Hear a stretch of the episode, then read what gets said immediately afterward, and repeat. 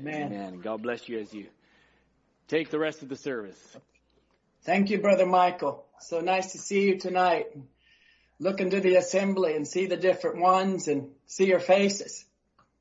God bless you. It just seems like the presence of the Lord is so near. We just thank you. Thank everyone at Cloverdale Bible Way that's made this possible and we can come into the rooms of the saints. We want to thank you, Brother Michael, for creating an atmosphere and all the musicians been so faithful. We just come into the presence of God. You know, we had a wedding on Saturday, Brother Anthony Frey and Sister Rosie. And as she walked down the aisle of the little backyard, its presence of God just came down, just like he is right now, just, just like angels, just like his presence moving all around. I just don't know if there was a dried eye among us. Just seemed like the family and those that were gathered, whether you're in the church or whether you're out under a tree somewhere, God's presence has been so real in this season and we thank you. Thank you, Brother Michael and all the musicians and we thank you for creating this atmosphere as we come into the homes of, of you tonight. We just want to turn to the word now if you'd like to stand and thank you, Brother Oren and Brother Louise, Sister Joanne, Brother Benjamin. All have been so faithful, Brother Joe Gindo and the, uh, Brother Ken Ardeel and those, Brother Phil Ashdown has been uh, so wonderful there. Brother Tom, thank you for coming tonight and those in the congregation. We just want to thank you. Matthew 24 is our scripture tonight. We're going to go right to the word. And uh, tonight we're going to speak on the end has come. In Matthew chapter 24, the words of Jesus, we're going to take this for a thought. The end has come. Maybe we can just have a word of prayer. I know you've prayed already. Brother Thomas prayed, but let's just commit the word now to each one of our hearts. Our dear Heavenly Father, as different ones are standing, maybe kneeling, maybe sitting in their rooms, I just pray your Holy Spirit would feel welcome in these next few minutes to come and minister to our souls, minister to our spirits, minister to our bodies, Lord, as we the bride is making herself ready locally and globally. We've sensed your presence. We've sensed your nearness.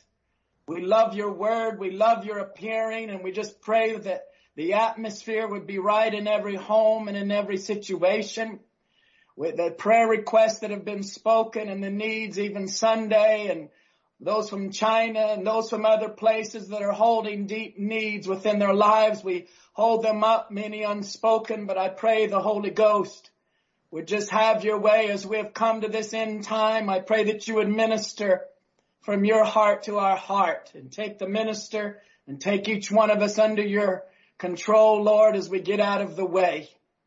In Jesus name, amen. Matthew chapter 24 verse 3. And the Bible says as he sat upon the Mount of Olives, the disciples came unto him privately saying, tell us, when shall these things be? And what shall be the sign of thy coming and of the end of the world? Jesus answered and said unto them, take heed that no man deceive you. For many shall come in my name saying, I am Christ or I am anointed and shall deceive many. And ye shall hear of wars and rumors of wars. See that ye be not troubled for all these things must come to pass, but the end is not yet. I want you to notice verse six. After all of these things, wars and rumors of wars, and he speaks about not to be troubled. These things must come to pass, but the end is not yet. Verse seven, for nation shall rise against nation and kingdom against kingdom. And there shall be famines and pestilences and earthquakes in many or in divers places. All of these are the beginning of sorrows. I want you to notice the word shall. How shall? How emphatic. Verse 9. Then shall they deliver you up to be afflicted and shall kill you. And ye shall be hated of all nations for my name's sake. And then shall many be offended and shall betray one another and shall hate one another. I was thinking of verse 10, how none of us want to be in verse 10. And th- then shall many be offended. That doesn't have to be you or I tonight. And shall betray one another. That doesn't have to be us tonight. And ye shall, uh, and it goes on to say, and shall hate one another. That doesn't have to be amongst us in the body of Christ. Verse 11, and many false prophets shall rise and shall deceive many. And because iniquity shall abound, the love of many shall wax cold. Verse 13, but he that shall endure until the end, the same shall be saved. That's what we're doing tonight, friends. This is why we've gathered on a Wednesday night. He that shall endure until the end, persevere, keep pressing, keep fighting, keep serving. Let the relationship of God just flow through your life. Don't let iniquity, don't let the things of the world abound and cause your love to wax cold. But we're enduring tonight. They, he that shall endure until the end, the same shall be saved. Verse 14 is our last verse and this gospel of the kingdom shall be preached in all the world for a witness unto all nations and then shall the end come. In verse 14, we see now him coming to the conclusion because, and then shall the end come. Verse 6 spoke about wars and rumors of wars and not to be troubled, but the end is not yet, showing there was to be a space of time. There was to be time. There was to be a waiting. There was to be a going on. But verse 14 talks about the gospel of the kingdom being preached into all the world for a witness unto all nations. And then shall the end come. Tonight we'd like to speak on that. The end has come. For many years you could have said the end shall come. Oh, the preacher, I can hear the voice of the preacher. I can hear the word saying the end shall come. The Lord's gonna come. The rapture is going to be. But tonight we are saying the end has come. God bless you. You can have your seats. This is just going to be a little bit different of the service. If you would just take our title, you might think that we're going in a certain direction on the end has come. But tonight as we just step out, I want you to look out into the room and look out into the picture as we step into this banquet room. We're just stepping into a room now that has a banquet room around and there's family of the king, there's, there's princes, there's princesses, there's extended family, maybe there's dignitaries or visitors. But as we're just taking a view now into this banqueting table and we see certain ones, the king is a beloved king. He's a God honoring king. He's beloved of the people. And our attention begins to go to the ladies or to the young people. Maybe there's some older ones and our gaze kind of goes around the room as we see them enjoying and fellowshipping and just so glad to be there. And our eyes come upon this one man in his twenties. In his twenties, as this young man had been called to the table, and then it went into his thirties and forties. But this was a, a man as you take and just grab his attention. He was just so happy to be in the presence of the king. He was so happy to be with the other princes and the other princesses. He just almost would look around the room sometimes just in awe you know, what am I doing here? I just can't hardly believe that I'm in this atmosphere. And as they begin to eat, as they begin to fellowship, as the king would oftentimes come in, you could already see the tears coming down this young man's face and see the respect and see the appreciation that he had to be around the table. I'm, I'm speaking as some of you would know of Mephibosheth. Some would know him as Prince M. And if we would look around the table, everyone above the table is so happy. They're rejoicing. They're eating. But Mephibosheth is crippled. The table is covering all his lameness, all the brokenness, all the things that had happened in his life was being covered. Up above, you would see that might, things might look normal, things might look well, but he was lame on his feet. Tonight I want to bring that in as a foundation that the deformity was all covered under David's table. So is all the believers' deformities and all the brokenness, all the things of the years and the past is covered. We are blessed of God. Tonight in Jesus Christ, all the deformities of God's people are covered. Hallelujah. Everything, we're just glad to be at the table. We're glad to be in His presence. And as we see this fellowship that Mephibosheth was, brought in and the communion that he had with the king, because the king's house was, was his house. This prince dwelt with David and he was accepted in David's presence. And I think tonight on a Wednesday night, it's important for us to recognize as sons and daughters of God that it's our privilege it's our joy to dwell with the King. Can you say amen?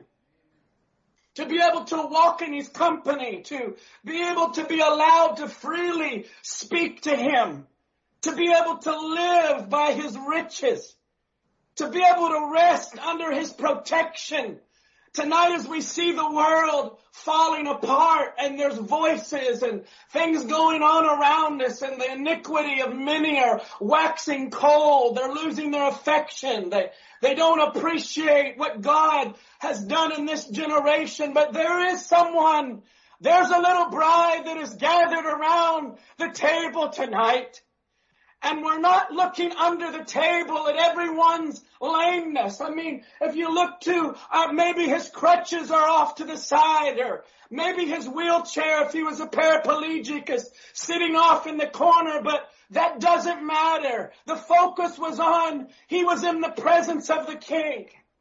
It, it just seemed like everything in the past was swallowed up now that he was where he belonged.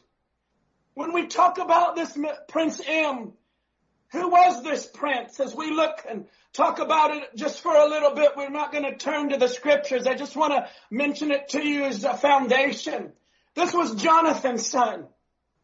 He was the last survivor of the royal house of Saul, this Mephibosheth. And when they heard the news that Saul had died and Jonathan had died and all of the sons of Saul had died in the battlefield and, and the, and the news reached back to the royal palace. Mephibosheth was only five years old and, and his nurse took up Jonathan's little boy in her arms and they fled to a far, far place. It was actually thousands of kilometers away. I'll, I'll get into that just in a moment. It was thousands across River Jordan. It was in the land of Dan. It was in a far place of Lodabar. And in her panic, in her panic to pick up the prince, she fell and he fell from her arms and the prince was crippled. And from that day on, in both of his feet. So from five years old, and this reaches back to 2 Samuel chapter 4, verse 4 when it talks about this that he was five years old and the tidings came back and, and the nurse picked him up and fled that, and, and she fell and he became lame. We could go to 2 Samuel or 1 Samuel, but now 16 years had passed and David begins to remember his covenant. When Jonathan was alive, they had made a promise because Jonathan knew that David was coming to the king. He, he knew that in spite of Saul, Jonathan's father's jealousy and all the running and all the years of trying to run and get away, Jonathan Saul is a type of Christ that he was going to make it to the throne. So Jonathan and David, they, they swore with one another. There was a bond. There was an affection. They loved one another. They loved their own souls, the Bible says, and they made a covenant that this friendship would be in their house forever. So now we find 16 years later, something came back into the heart of David. Is there any more of, of Jonathan's family? Is there any more of the royal family that is out there somewhere? Is there anybody that's out in the lands that I could bring back, that I could fulfill my covenant with? Because David was determined to fulfill his covenant, his promise to Jonathan. So he sent for Mephibosheth, and brought him to the palace. And when Mephibosheth first learned that the king had found him, he was terrified. Can you imagine? This was one of Saul's uh, relatives and he knew what had happened to the other ones of Saul's sons. So he come fear and he come trembling into David's presence, maybe expecting to be slain. But what a surprise he found. What a surprise to find that David showed him nothing but kindness, nothing but mercy. And he was made like one of the king's sons. And when we look at this spiritually, we begin to see the grace of God shining through for you and I. How even this poor crippled son of Jonathan was brought from a far place, Lodabar, back to Jerusalem and made to sit at the king's table. Words couldn't express what was in his heart of gratitude. He used, to, and I'm thinking of you and I tonight. Can you step into the picture? It's so nice to see you. The camera gives me some shots of Brother Benjamin and Brother Marco and Brother Orrin. I see you and the different brothers and sisters that are there. What comes upon the believer to think that we were all slaves of sin and how Satan had made, uh, made us slaves to his kingdom to find out uh, by a message that God has made us an heir with him and joint heirs with Christ. And Mephibosheth just began to be lost in this wonder and in this love and in this praise to the king that would think so highly of him. And friends, tonight only eternity can really render to God our praises and our adoration when we as sons and daughters of God realize that God has brought us back into His presence and brought us back and looking beyond our brokenness and beyond our lameness. And I want to speak to you about that, about from lameness to the King's table. It just goes in line what we've been hearing through the ministry. Now for these last weeks, Brother Tom, Ray, Brother Murphy Wong, Brother Tim Dodd, Brother Biscoe, and the other brothers that are ministering this lameness, this brokenness. Now the bride has been brought to the king's table. And when you look back on all of this, it was David's kindness to this prince. It was for Jonathan's sake. It shows God's loving kindness and tender mercies for you and I. Isn't that wonderful? Now the prince was in a very miserable condition. No, his lineage was royal. But because of this, he was now in another place. Very miserable condition when the king began to seek him out. And he began to be called by the king and reconciled back by the king's mercy and granted fellowship and communion with the king. All of this was done because of a covenant that was made long before he was born. Long before he was even born, there was already a covenant made, a blessing. And I want to say tonight, long before you was born, long before I was even born, God had already made a way for us. He had already given a promise. That's why his covenant with the bride keeps pulling us from all over the world, no matter what we're going through, no matter what we're facing. God is bringing us from a lameness now to an awareness that we're at the king's table. We are in his presence. My, what in a miserable condition that Mephibosheth lived in. Not just lame in his body, but can you imagine the fear of being caught or the fear? He was altogether, we would say, unworthy of David's attention or his regard, but David freely sought him out. If you want to go a little bit deeper, this name Mephibosheth actually means poor. It means destitute and it means helpless. It actually means a shameful thing. So we find now this speaks of our old nature. It speaks of our uncleanliness. just like a leper would be an incurable disease or like a harlot, we were all defiled, but God called us. He looked beyond all of the outside. He looked into our hearts. He looked down through into his covenant and he brought out of our miserable state. This is what we're talking about tonight about the message. How it has brought us from our brokenness now to the return of royal character. It's the character now of royalty now that is, we are sons of the king. We are daughters of the king. And though we might be aliens and away from a far country and uh, away from our land, the reason that we can keep our heads up high, the reason that we can walk through Laodicea is that we know we are sons of the king. Hallelujah. We are daughters of the king. That's our conduct. That's, that's why even though we might seem like a slave or you might seem like you're going through the motions, but there's something in the believer that knows we are sons of the king. We are daughters of the king. Even tonight what we're facing and the brothers having to go through this labor to bring this connection. And I'm just in this room now with, now we have two brothers here to help us for the technical. Why is all this happening? Why is there such an effort? It is the heart of the king. It is the love of the king wanting to bring back into fellowship. Is there somebody?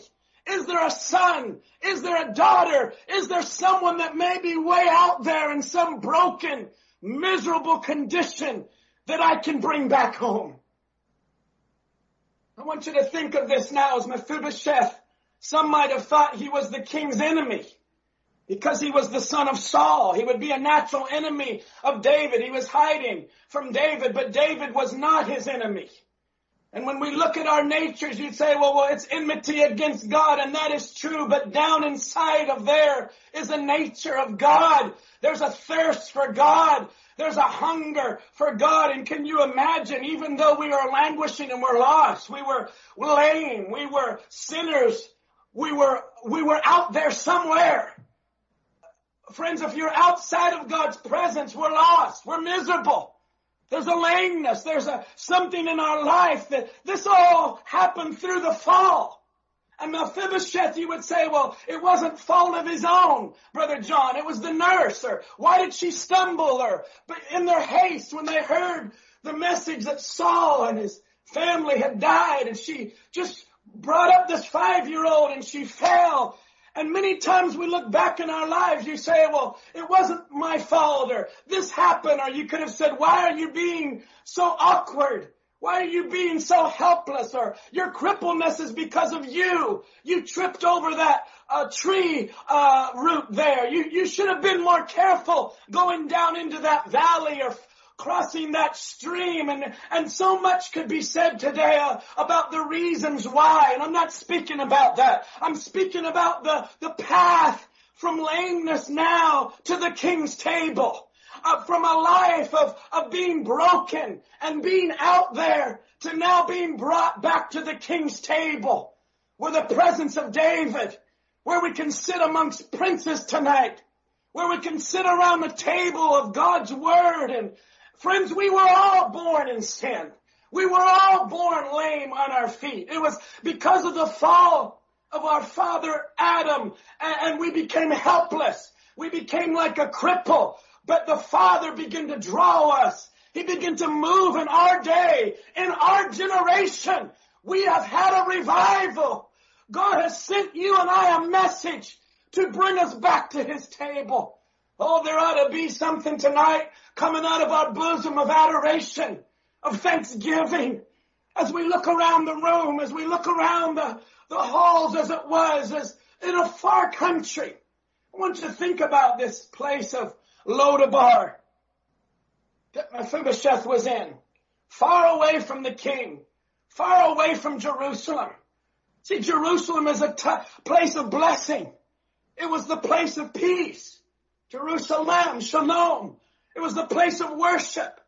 And if you look in 2 Samuel 9, 4, it was in the house of Machir, which means sold.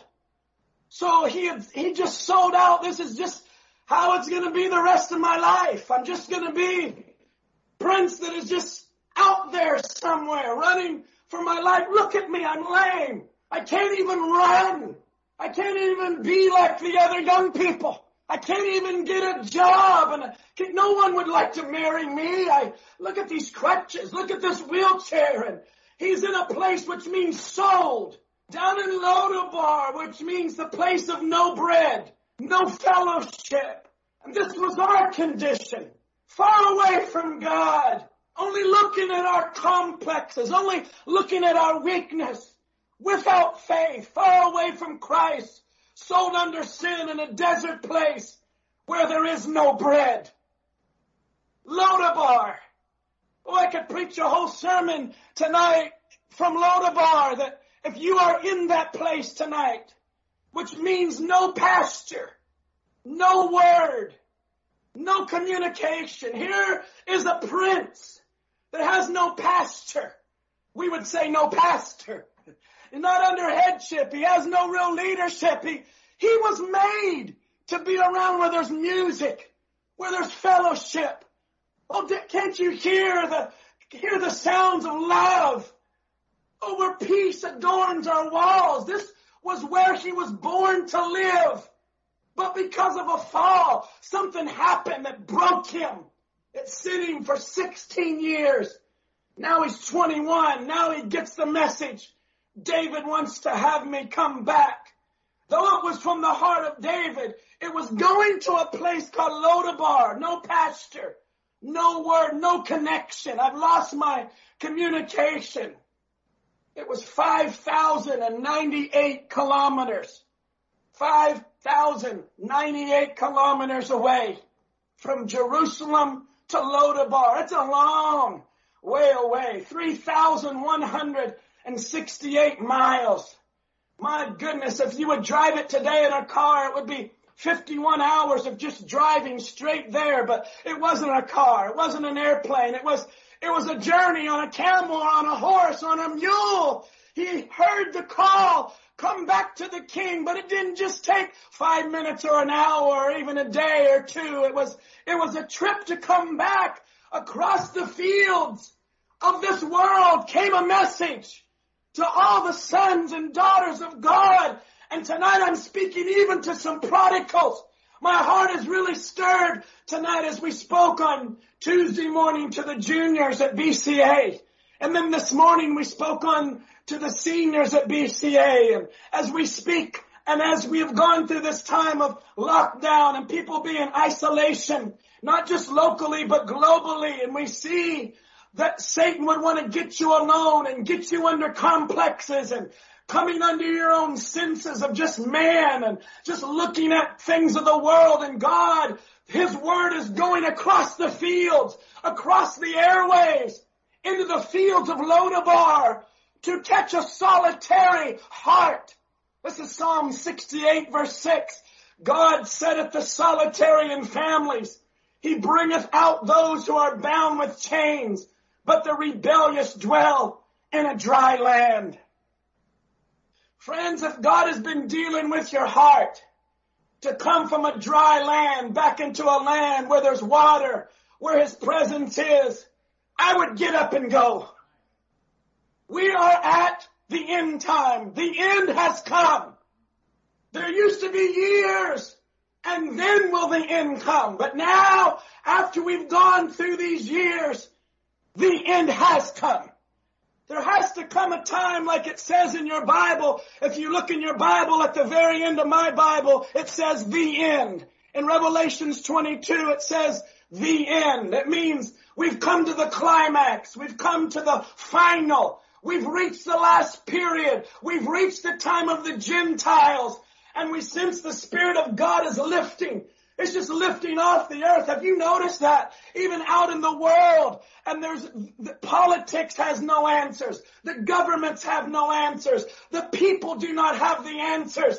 Only Christ has the answer for the believer. And the voice of God continues to go out from the king. Go out and bring back to my table. Come back to fill up the heart maybe a heart that is just vain, trying to fill up their belly with the husk of the swine, the atmosphere. Can you imagine that a son of God or a daughter of God being in such an atmosphere, being in such a place of a pig pen when their place is to be in the presence of God, to be at the banqueting table, to be where there's love and faith and re- repentance and joy. And Satan wants to drag a heart out of fellowship and get them far away, thousands of kilometers, thousands where there's there's no service. There's no communion. There's no love. It's just a dry desert place. What a miserable condition for an individual when God is trying to reveal this even tonight. So the, the word goes out. David says, I want you to fetch this. Fetch this one. Where is he? The Bible says, oh, brother Michael, the king said unto them, where is he? Where is she tonight? Where is my fallen princess? Where is my prince that has wandered away? Go and fetch him. It's like the heart of the shepherd seeking out his sheep. He finds his sheep to bring him back home. Remember it was David that sought Mephibosheth. It wasn't Mephibosheth seeking David. Mephibosheth had complexes. He, he was looking at his past. He was broken. But it was the heart of David. It was a, it was the call of God.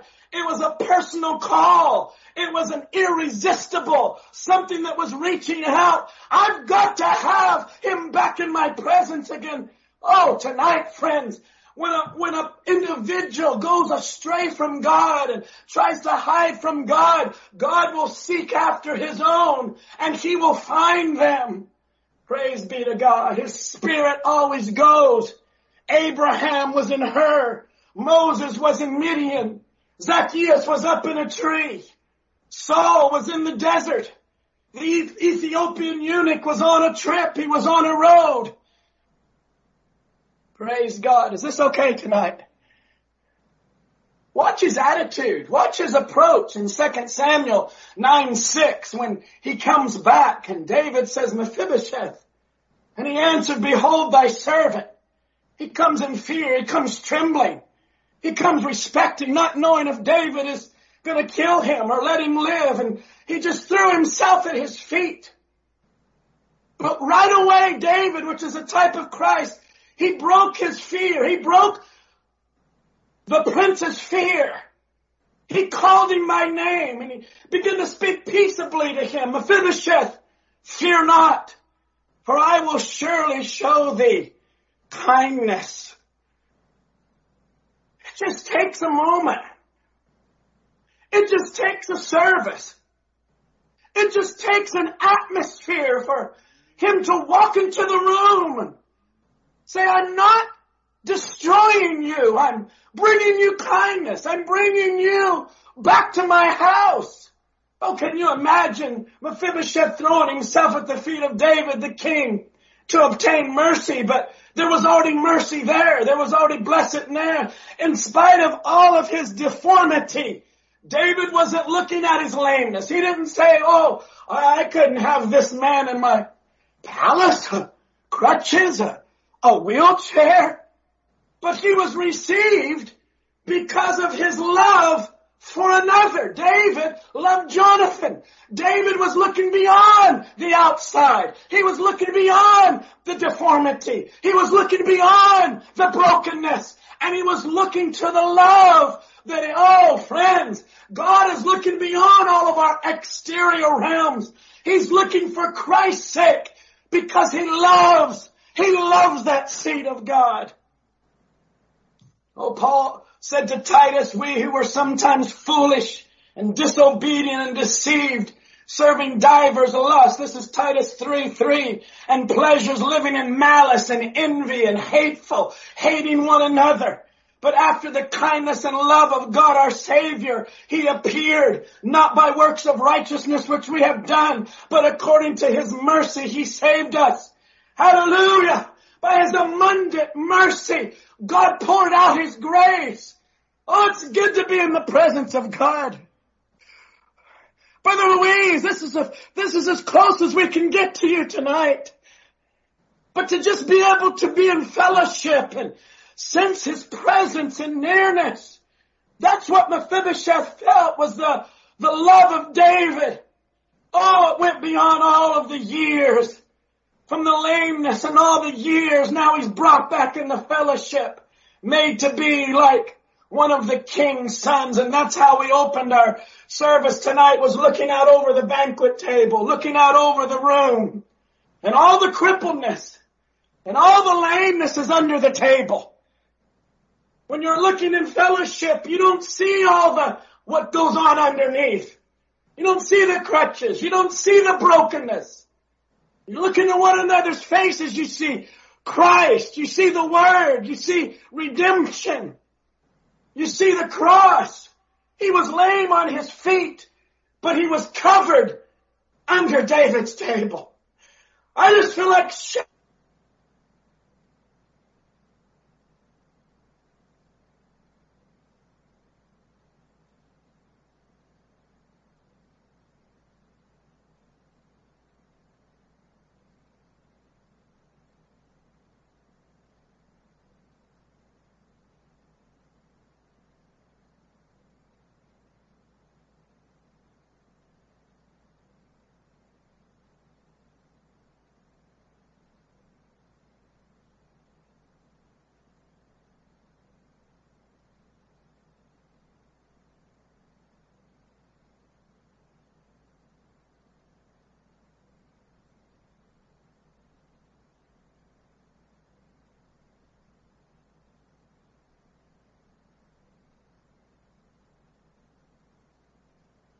even for King David went beyond years as others were unfaithful and others began to despise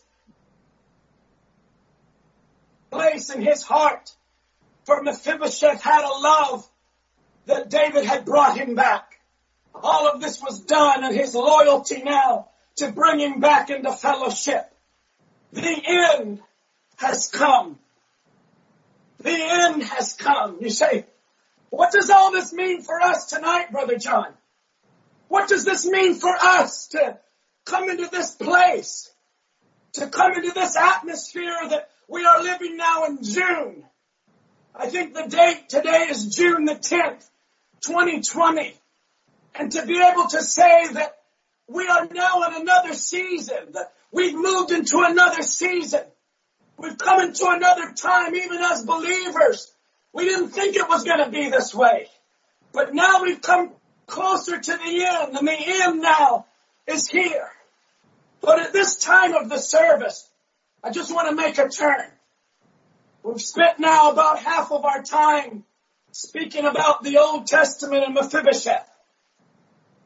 But I want to take now a turn in tonight's service as we speak about these things.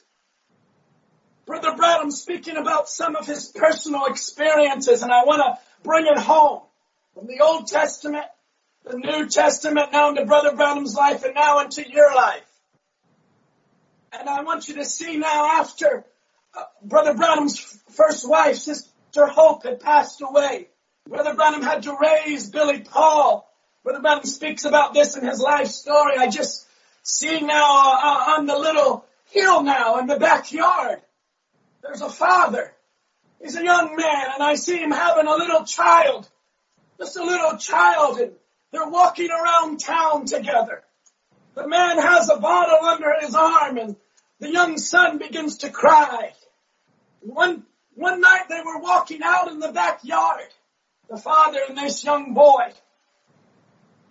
And you, you go back into the story, you'll find out when Sister Hope Branham was about to have brother uh, Billy Paul that she was just smothering, just smothering. Couldn't just hardly breathe. She was just a little girl. But now as this time had went on and she had passed away, Sister Hope and Brother Branham's walking back and forth from the old oak tree in the back of the yard and he was crying for his mama. This is Billy Paul crying out for his mama. Brother Branham said I didn't have any mama to take him to. And I'd pack him and I'd say, oh, honey. And I said, he said, daddy, where's my mama? Did you put her in that ground? I said, no, honey. No, honey, she's all right. She's up in heaven. He said something to me there like to kill me one afternoon. He was crying. This is Billy Paul now, just a young little boy crying.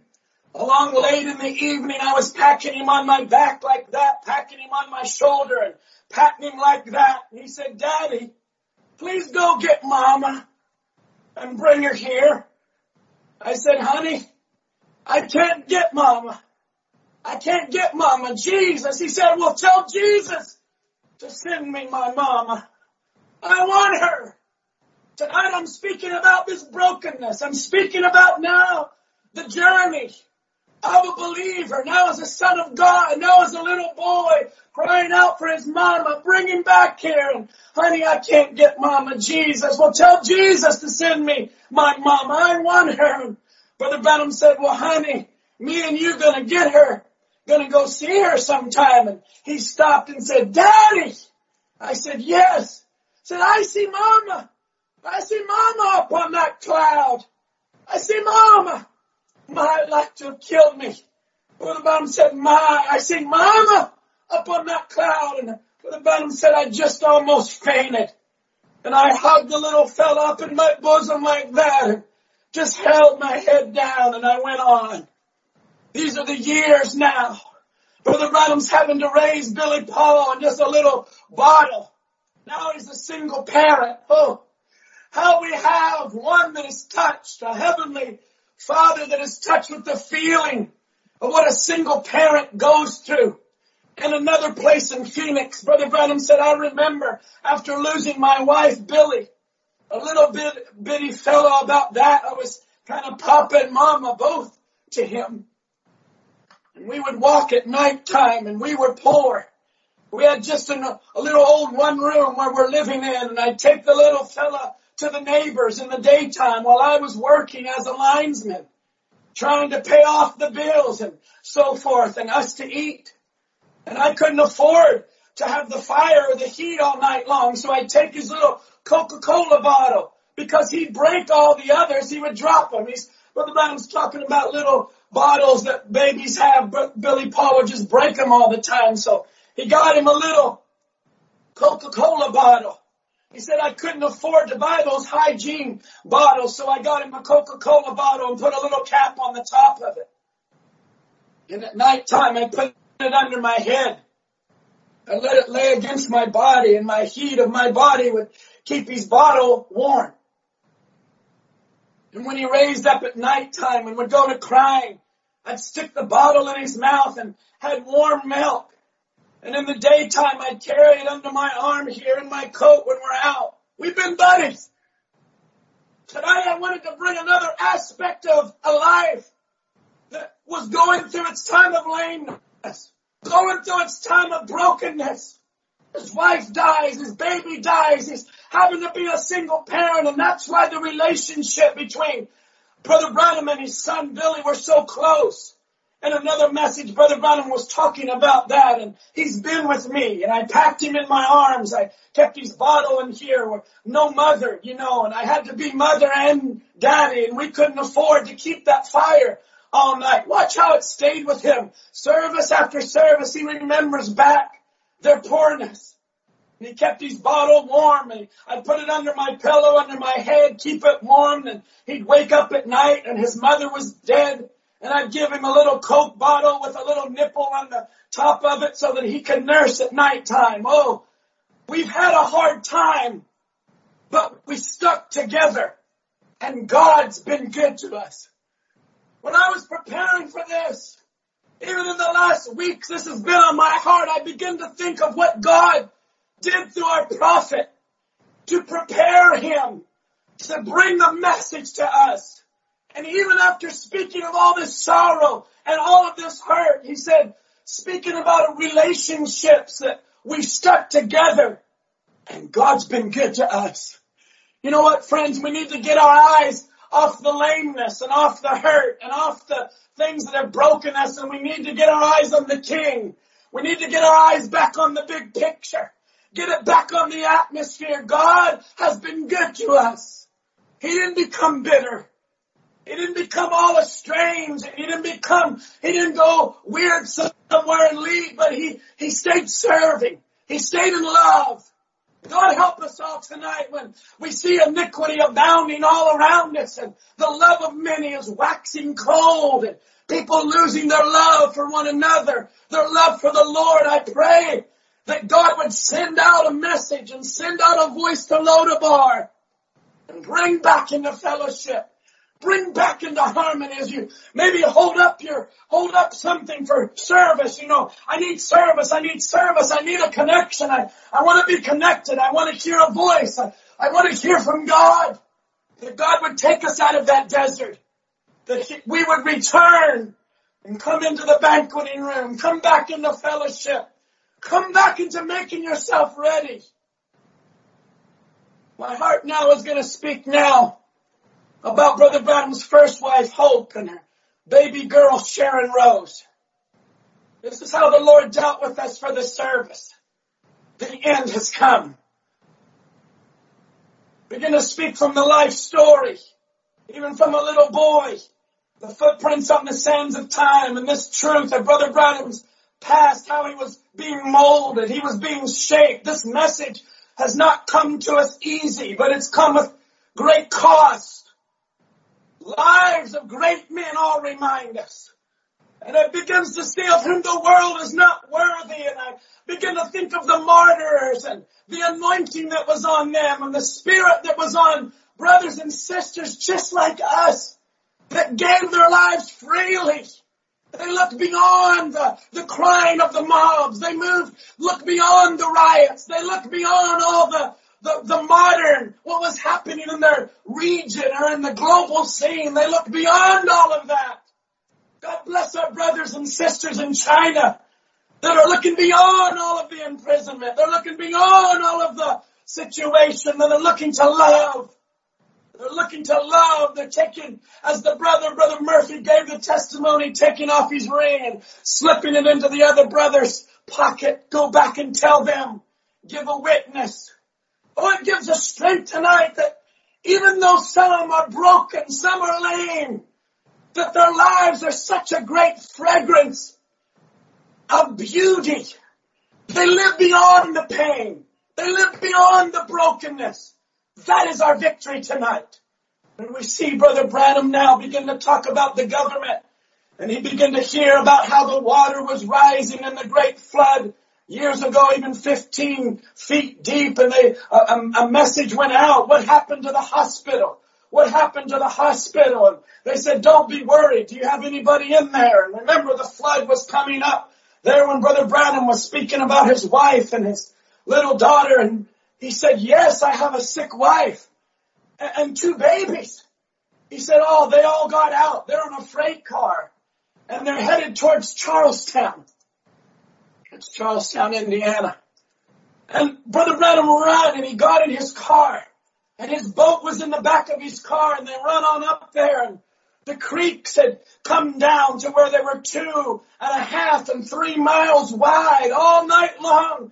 Brother Branham's trying to get back to his wife, trying to get back to his family. And some of them got a report on the radio, oh, the car, the freight car, the train car washed off the tracks on the trestle.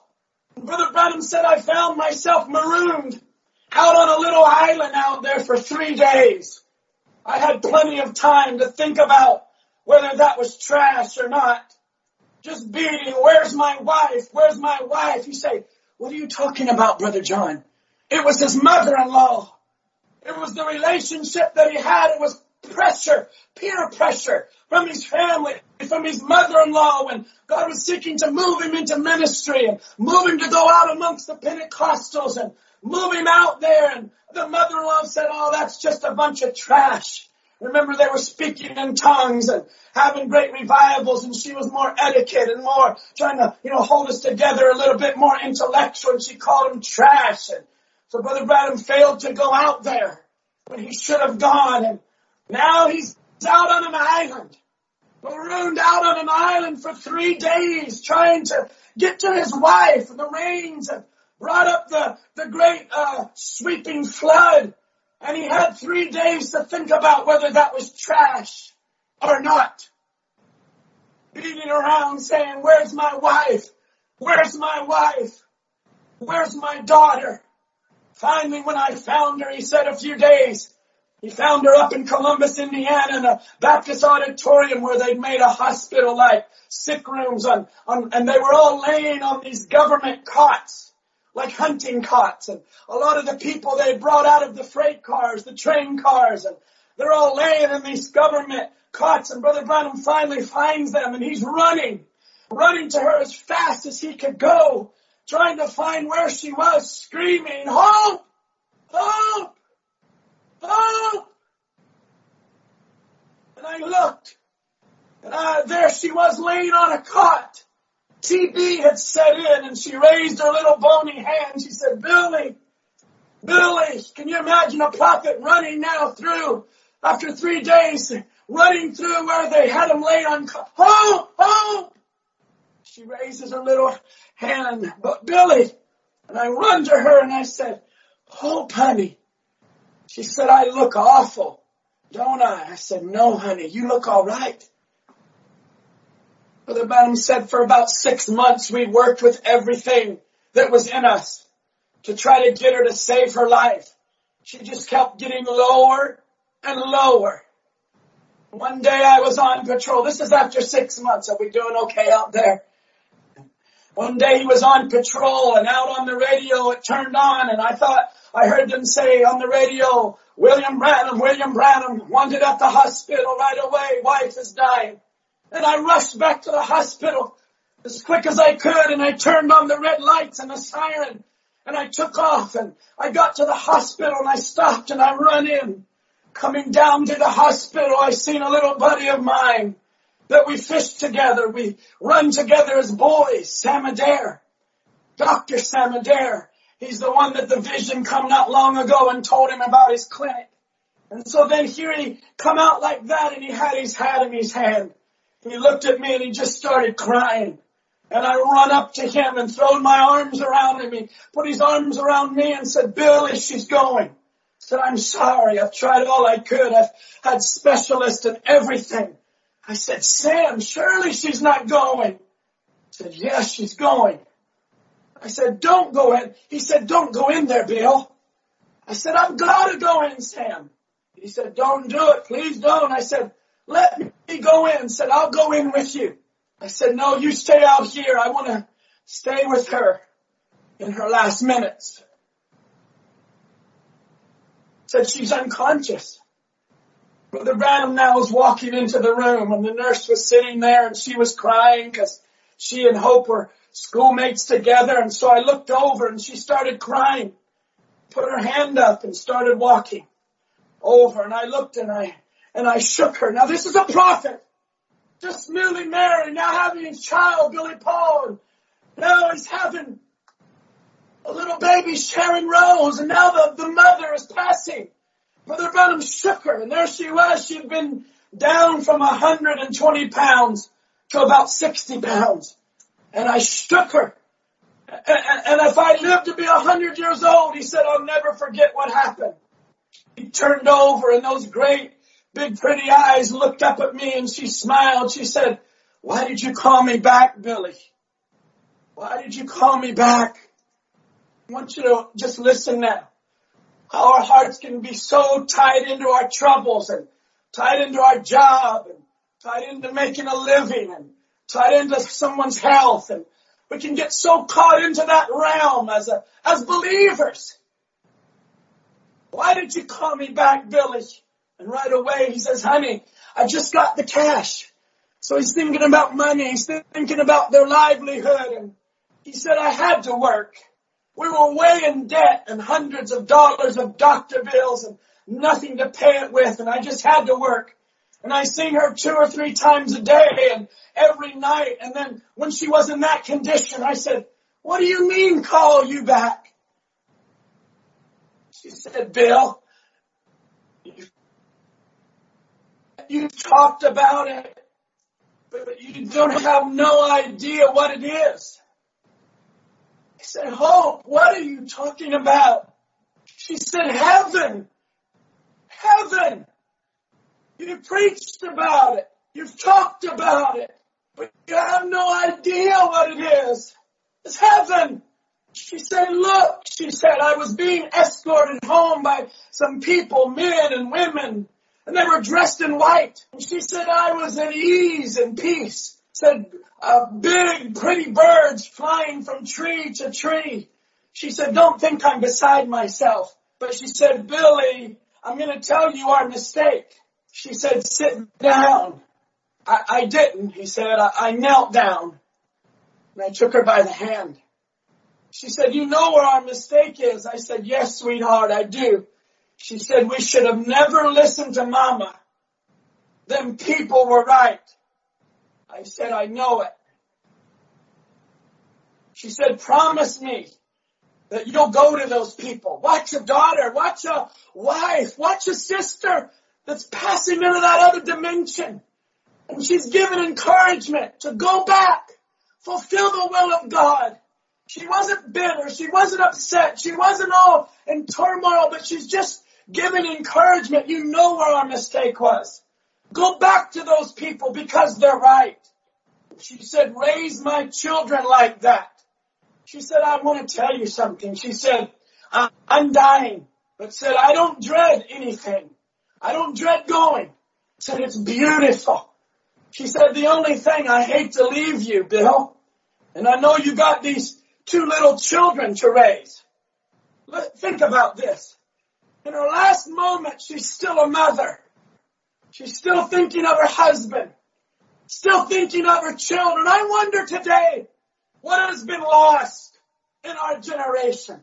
What has been lost to the people of today that have lost all of their affection, they've lost all desire, and it creeps even right into the message where people lose. They see so much hurt. They see so much pain. They see so much sorrow. It can affect them. Here's a mother just passing. Promise me, she said, that you'll not stay single and let my children be pulled away from pillar to post. He said that was a sensible thing for a 21 year old mother. I said, I can't promise that, Hope. She said, but please promise me. Said, one thing I want to tell you, said, you remember that rifle? Oh my friends, I mean, these are the things that really matter. These are the things, friends, I wrote this in my notes. These are the things that really matter in life when it really comes down to it all. It's not all the things in the world and all the things that pull us apart.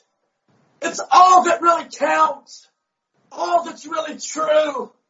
All that really matters, Lord, is you. Everything to gain. Nothing now to lose. All that really matters, Lord, is you.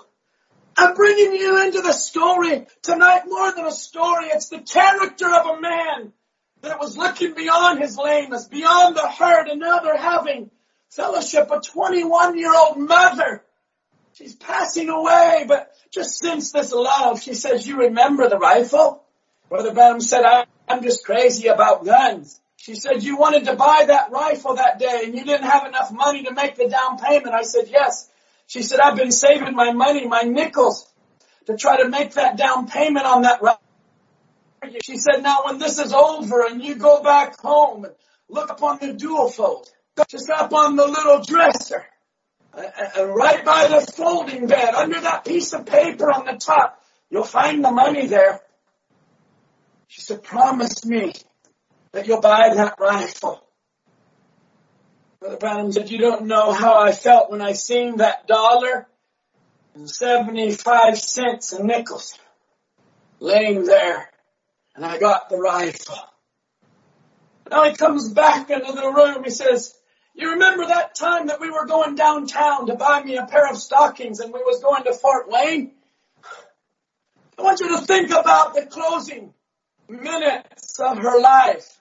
They're thinking of something that had happened. Brother Branham said, yes. I had come in from fishing and they went to Fort Wayne. Brother Branham had to preach that night and uh, you, you, she said, you know, I told you there's two different kinds of stockings. One's called chiffon and the other one's called rayon. Is that right? Rayon and chiffon. Chiffon was the best. Is that right? And she said, now you get me some chiffon, full style. And, and, and Brother Branham said, you know that thing that's got that little thing in the back of the stockings at the top?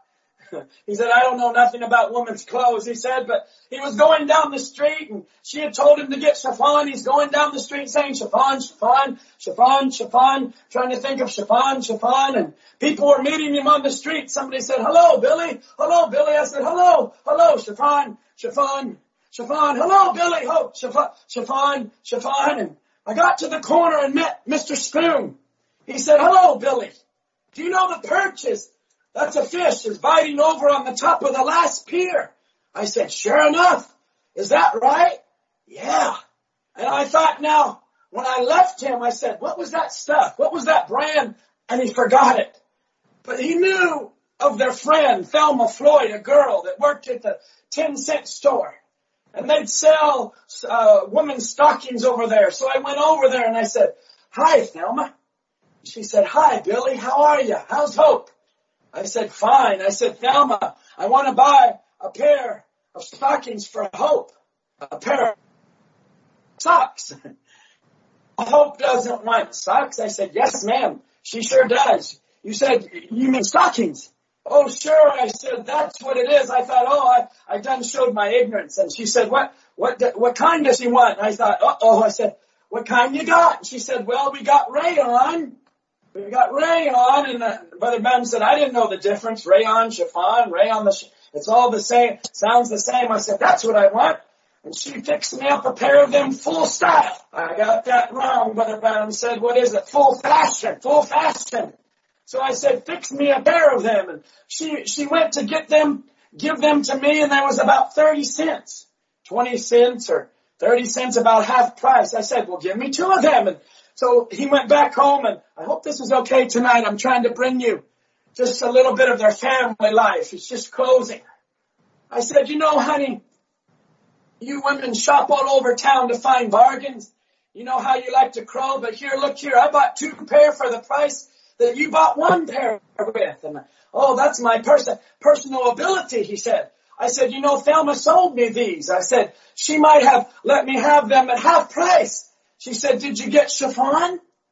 I said, yes, ma'am. It all sounded the same to me. I didn't know there was any difference. Now, I want to bring you a reminder. This is Brother Brown on her deathbed. She's thinking of this memory. She's thinking of something that had happened. And now, oh, just at the last moment, she says, Billy, I felt strange when she got to Fort Wayne. She had to get another pair of stockings. Said, I give them to your mother. Said, they're for older women. Said, I'm sorry I did that. And I said, oh, that's all right, honey. Now, friends, when we begin to think of the life of a person, when it comes down to it all,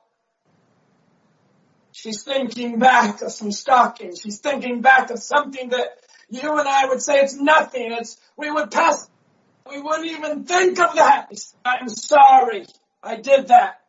I said, that's all right, honey. She said, don't live single. She said, you know, she didn't know what was fixing to happen in a few hours from then. Don't live single. Brother Branham said, I held her darling hands while the angels of God packed her away. And I went home and I didn't know what to do and I laid there at night. I was thinking, I heard, I laid there at night, I thought it was a little mouse in the old grate where we had some papers and I shut the door with my foot there. The foot at the, with his, at the end of his bed, he just shoved the door and the door would shut and on the back of the door was her house coat on the back. And there she was laying down there at the morgue. Just in a little bit, someone began to call Brother Billy, Billy, Billy, and it was Frank Broy. Said, your baby's dying. I said, my baby! Said, yes, Sharon Rose. Said, Doc's up here now and she's got tubercular meningitis. She nursed it from her mother and she's dying. Now tonight, I'm speaking about brokenness from the scripture and from the message. How a man was being broken. A family was being broken. Now the mother dies.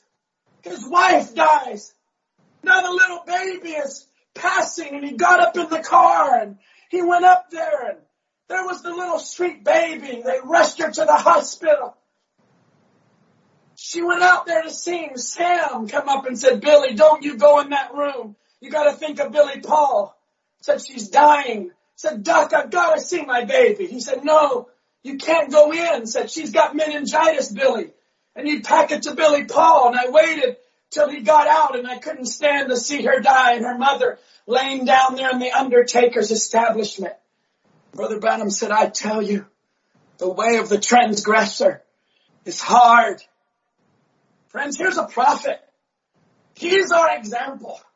He wasn't just speaking about the great meetings and the great times. He was talking about the moments of failure, of brokenness, the transgressions, the things he had done in his life. And the way of the transgressor is hard, Brother Branham said. And he slipped into the room and Sam went out and the nurse went out and he went down into this little basement, little bitty hospital. She was in an isolated place and the flies was all in her little eyes and they call a mosquito bar and netting over her eyes and she had these little spasms and her little fat leg was moving up and down and her little hands with those spasms and I looked at her and she was just big enough to be cute, just about eight months old. And her mother used to set her out in the front yard and, with her little dress on and Brother Branham would come home and he'd toot the horn and she'd go goo goo, goo goo, goo goo and reaching for me, you know, and there laid my darling dying. And I looked down to her and I said, Sherry, you know daddy. You know daddy, Sherry. And when she looked, she was suffering so hard. So one of them pretty little blue eyes had crossed and it looked like to have tore my heart. He's being broken. She's being crushed. Little do we realize tonight that out of this brokenness, out of this crushing, God sent you a message. God sent you the voice of our beloved Christ, our King saying, come on back to my house. Come on back to Jerusalem. Come on back to my presence. Friends, in this brokenness, in this time of a prophet now standing there before his little girl her eyes crossing, his heart is being torn out and he began to pray, God, what have I done? Haven't I preached the gospel on the street corners and I've done everything I know? Don't hold it against me. I never called trash. It was her that called them people trash, talking about the mother-in-law, said, I'm sorry that it all happened. Forgive me. Don't take my baby. While I was praying, it looked like a black sheet or a cloth came down. And I know he had refused me. Here we are right in the end of this message tonight. Brother Branham said that was the hardest and the most treacherous time of my life. His wife passing his baby's going. And he raised up and he looked at her and Satan put in his mind, well, you mean as hard as you've preached and the way you've lived and now it's come down to your baby and he's turned you down. I said, that's right. If he can't save my baby, then I can't and I stopped. Here's a man in his brokenness and Satan's putting something in his mind after all you've done and preached and how you've lived and maybe some of you have thought that same way after all you've sacrificed and given up and you made these efforts to serve God and now something happens. And these thoughts of Satan, that's right, if you can't save my baby, then I can, and he stopped. He said, I just don't know what to do. And I said this, I said, Lord, you gave her to me and you've taken her away. Blessed be the name of the Lord. If you take even me, I'll still love you. Oh God, give us that kind of a love. Give us that kind of an affection. Give us that kind of a heart that no matter what we've gone through in brokenness and, and crippleness in our life, that we'd have the character of a prophet, the character of Mephibosheth, that we'd have the love for the, for the Lord to be able to say whatever you've done in my life, the Lord gives and the Lord takes away.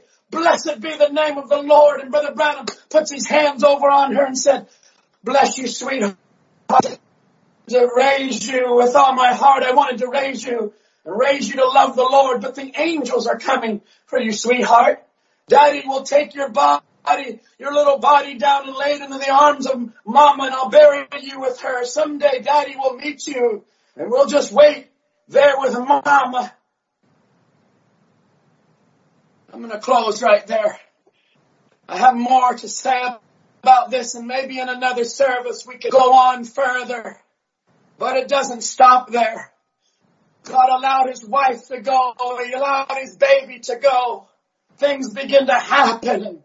And Brother Branham even tried to commit suicide one time on the electrical pole. Then that wouldn't work. God stopped him.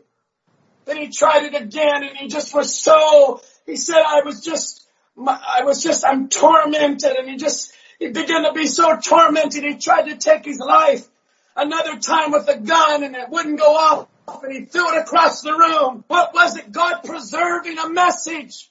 The message had to get through. The, all the way down to the end time. All the way down here. God would get a message to the bride of Christ. Oh, it reminds me of the messenger dove. Maybe as our musicians would come and begin to just play a little song. It reminded me this afternoon of the, of the dove that would send the little pigeon dove. They would put a little message.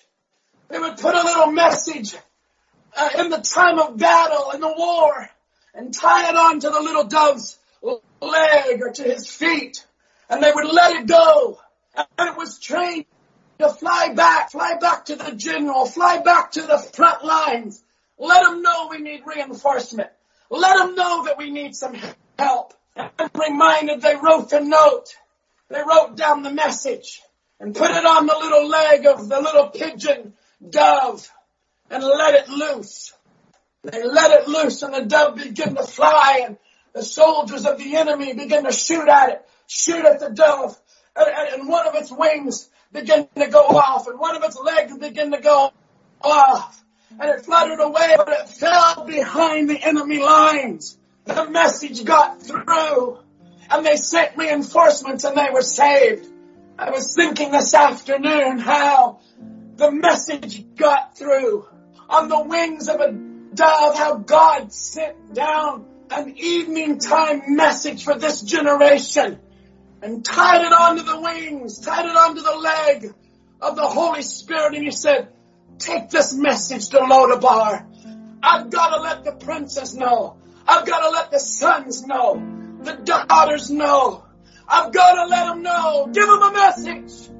Come on back to my house. We can't go until the whole banquet table is ready. Tonight as we close, I want this to come into your heart. The end has come. We're not just in a years of preaching the end shall come or it's way off in the future. It's way off there for many years. But tonight we're saying the end has come. The time has come. The time has come to make ourselves ready. Oh, Prince, if you're a princess tonight and you're way away, let the message come through to your heart. Let something gallant, let something true, let the character of Christ well up within your heart. In spite of all of the things that would go on, we're pilgrims and strangers and aliens, but on top of all of that, we're sons and daughters of the King.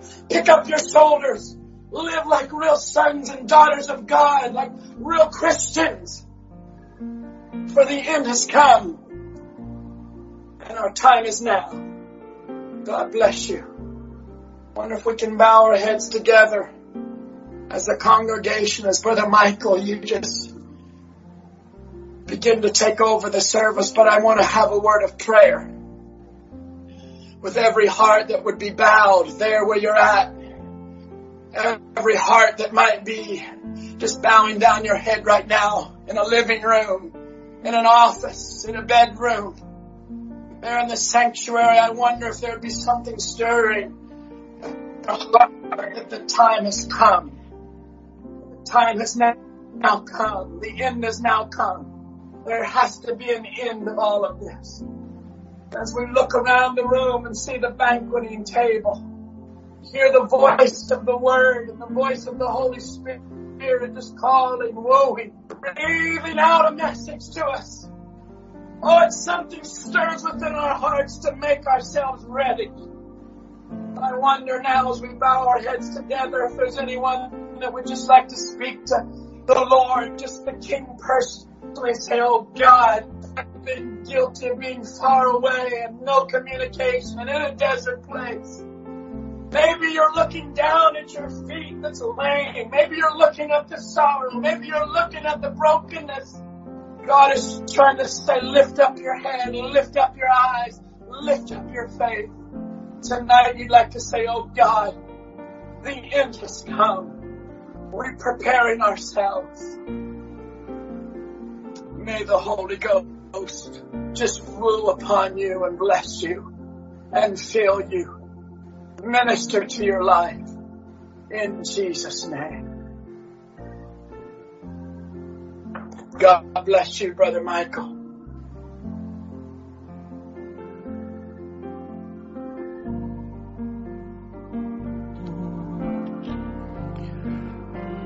Mm, my surrender, lay it down before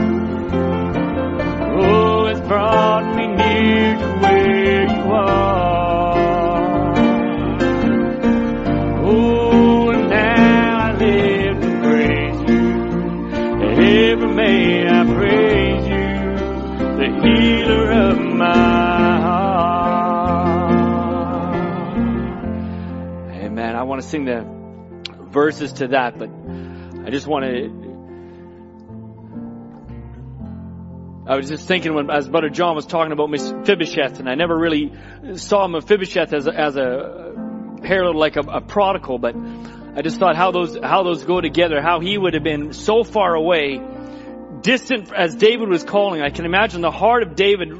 No wonder God loved, his heart was like God's.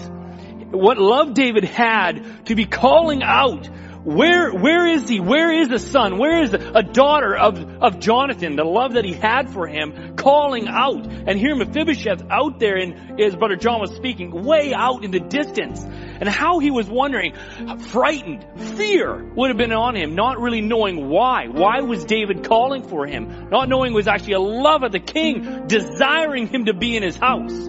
Amen. It was like the prodigal, this, the father desiring that his son would be there. I wonder how long the prodigal or how long Mephibosheth sat out there when he could have been in the house of the king. He could have been at the table, his, all his lameness hidden and, and as Brother John spoke and all, all disregarded because the king wanted him there in his presence and he sat out there in the muck, in the mire, wherever he was hidden in fear, the prodigal in the, in the pig pen, but his father desiring that he wanted for him to be in his house. And God is speaking through Brother John tonight. He's desiring that you may be a prodigal to be in his house. He's saying, I don't care. My love is great for you. Come back to my home. Amen. That's what, that's what I just so was impressed about that, Brother John. The love of the Father, the love of David. Jonathan, Here he was, Saul trying to kill him, and but Jonathan recognized what was in David, and here now David, the love of Christ emanating from him, said, "Come back." And here, here Mephibosheth did come, calling out like I never heard that, but John Lobadar, no bread, place of no bread. Such an exact opposite of Bethlehem. Amen. And it was worth every moment. It was worth the long trek back that Mephibosheth had to make those thousands of kilometers, but he made every bit back and it was worth it all when he made it there before the king. Humbled, broken, pieces shattered, lame and halt, couldn't walk, dealing with some of the consequences of it. But here he came before the king and just laid down before him, before the mender. Amen. And his pieces were broken. He then was now part of the king's house. Amen. That's what the heart of God is desiring for you. Calling, I want you, I desiring to be part of my house. Amen. Let's just sing that verse. Healer of my heart. You are the healer. Maybe you need healing. The maker and God of all we are. I was the broken vessel. And God is two services now. My sword is the broken vessel. And here, here's the healer if you just surrender and you allow it and break yourself and just right before the Lord, He says, now I will lift you up. I will now mend you. I will now put you to use. You will now be my sword. Amen. See the mind of God through the course of the services and take that to your heart and build and strengthen and bring you closer to Him. Amen. Let's sing that. Oh, you are the healer. Oh, healer of my heart. Oh, the maker and the God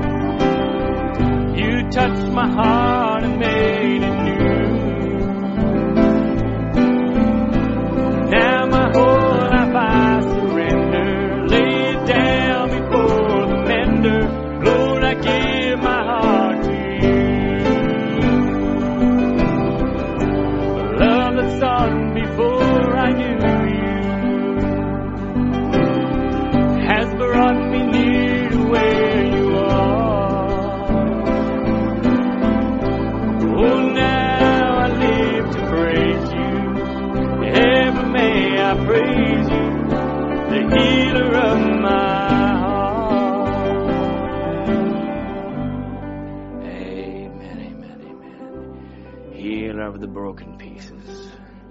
Healer of the broken pieces. Maybe just as we close and we'll go into word of prayer, I just want to sing, Oh, how he loves you and me. Oh, how he loves. Oh, how he loves you and me. Just sing it as a song to him in love, amen. Oh, how he loves you and me.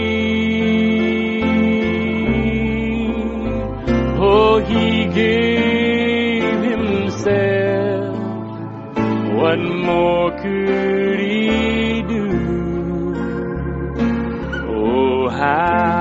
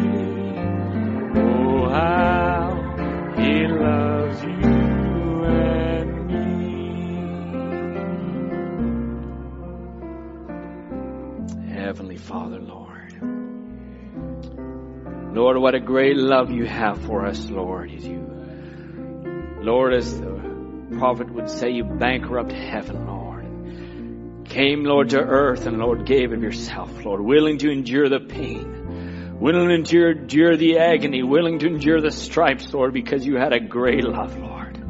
Lord, as the father of the prodigal, there's David, Lord, is a type of you, O God, as he had a great love. Lord, calling and yearning and beckoning, O God, for those, Lord, of Jonathan's home to come, Lord, for the prodigal to come home.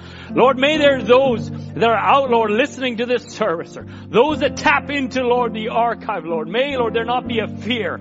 May that fear that Satan would put on, Lord, of no, need, trying to hinder them or hold them back or scared of what might be, but Lord, what, what's ahead of them is only the love of the Father. What's ahead of them, Lord, was for the prodigal was a robe, Lord, was a ring, Lord, was a fatted calf and a feast, Lord. And Lord, for those that are maybe astray, what's ahead, Lord, is oh, the love of the Father that would, Lord, come down and take, Lord, sin's pain, sin's shame and bear that for them, oh God. Lord, through this service, Lord, through your word, may that of Lord, come forth. May, Lord, that love have been shown. Lord, breaking and molding. But Lord, it's the love of a father desirous, Lord, that you would have your sons and your daughters, Lord, with you, Lord, at the great banquet feast. Lord, may you, Lord, take this little service, multiply it, Lord, as you did loaves and fishes. Lord, and may, meet a heart, Lord, meet a heart that's hurting. But Lord, you are indeed the healer of the broken pieces. Lord, you'll touch hearts, Lord. Your finger can reach down. Lord, I think, Lord, if there was one, Lord, that was broken, I think a legion. Lord, he was torn and he was battered and he was, Lord, many devils, Lord, that were in him, but the finger of God, Lord, you pointed, Lord, and you loosed him, oh God, from all the enemies and the terrible and the demons that tore at him, oh God. Lord, may your finger reach down, Lord, to maybe the deepest part, Lord, of someone's life, and Lord, deliver them, oh God. Heal them, O God, and mend the broken pieces of their life, Lord, and may they come, Lord, to your table and only, Lord, feel the love of the Father, we pray. Bless the service in the evening this week, Lord, we commit to you. Strengthen Brother John. Lord, as you labor, Lord, tonight, Lord. Lord, we pray you strengthen him. Uphold him, uplift him, oh God. We love him. Lord, it tears us, Lord, that we're away and that we're apart, Lord, because of this situation. But Lord, may our love, Lord, just extend, Lord, from here, Lord, and Lord, just in our prayers. And Lord, we uplift your people. Lord, gather us, Lord, we pray where one of these days we, Lord, we can lift that need before you. Lord, open these borders, oh God. Lord, change the situation, oh God. We look at the impossible and we look at the situations, but Lord, we desire to be together again, Lord. We desire that our family could be united again. Oh God, intervene, Lord, we pray. We lift this need up before you, Lord. Take control. Change the impossible, oh God. Lord, that we could unite together as a body of people. Bless your people, Lord, in their duties this week. We commit them to you, Lord, in Jesus Christ's name. Amen, amen, amen. Amen. God bless you. You're dismissed tonight in Jesus' name. Sit. I know I, I enjoy, I sit here the, after the services and I just enjoy the musicians as you play and just to sit in the atmosphere. I, I just love that. And so you, you just feel to sit in front of your, your screen and just ponder if the Lord is speaking to you and take the opportunity in your little room Lord, I come to you. Amen. God bless you. You're dismissed.